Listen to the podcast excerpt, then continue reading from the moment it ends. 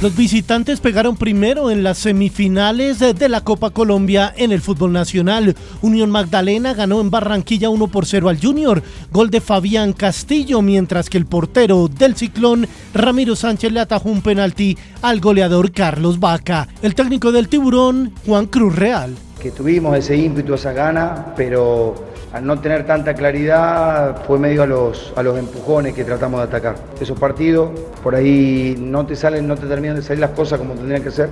Pero bueno, esto es una serie de 180 minutos, vamos 1-0 abajo y solamente hay un gol de diferencia. Y en el Atanasio Girardot, Millonarios superó 2 por 0 al Medellín con goles de Luis Carlos Ruiz y Carlos Gómez y una gran actuación, sobre todo en el segundo tiempo, del portero embajador Álvaro Montero, lo que destacó el técnico Alberto Gamero. Yo siempre le digo a Álvaro, para eso están ellos, para, para sacar las que van para adentro. Él hizo su trabajo, porque ese es el trabajo de él, yo siempre le he dicho eso. Ese es el trabajo de él, hizo su trabajo y el resto de los jugadores hicieron el trabajo de hacer dos goles y por eso ganamos el partido. Establecidos los 16 avos de final de la Copa de Liga de Inglaterra, el duelo más atractivo será el que sostendrán Manchester City y Chelsea. El defensa francés Samuel Umtiti saldrá del Barcelona cedido a préstamo al Leche italiano. Hoy a las 11 de la mañana en Estambul, sorteo de la fase de grupos de la Champions. A las 8 de la noche, partido pendiente de Liga Cali Jaguares. En la Vuelta a España, sexta etapa, termina en premio de montaña de primera categoría después de 181 kilómetros de recorrido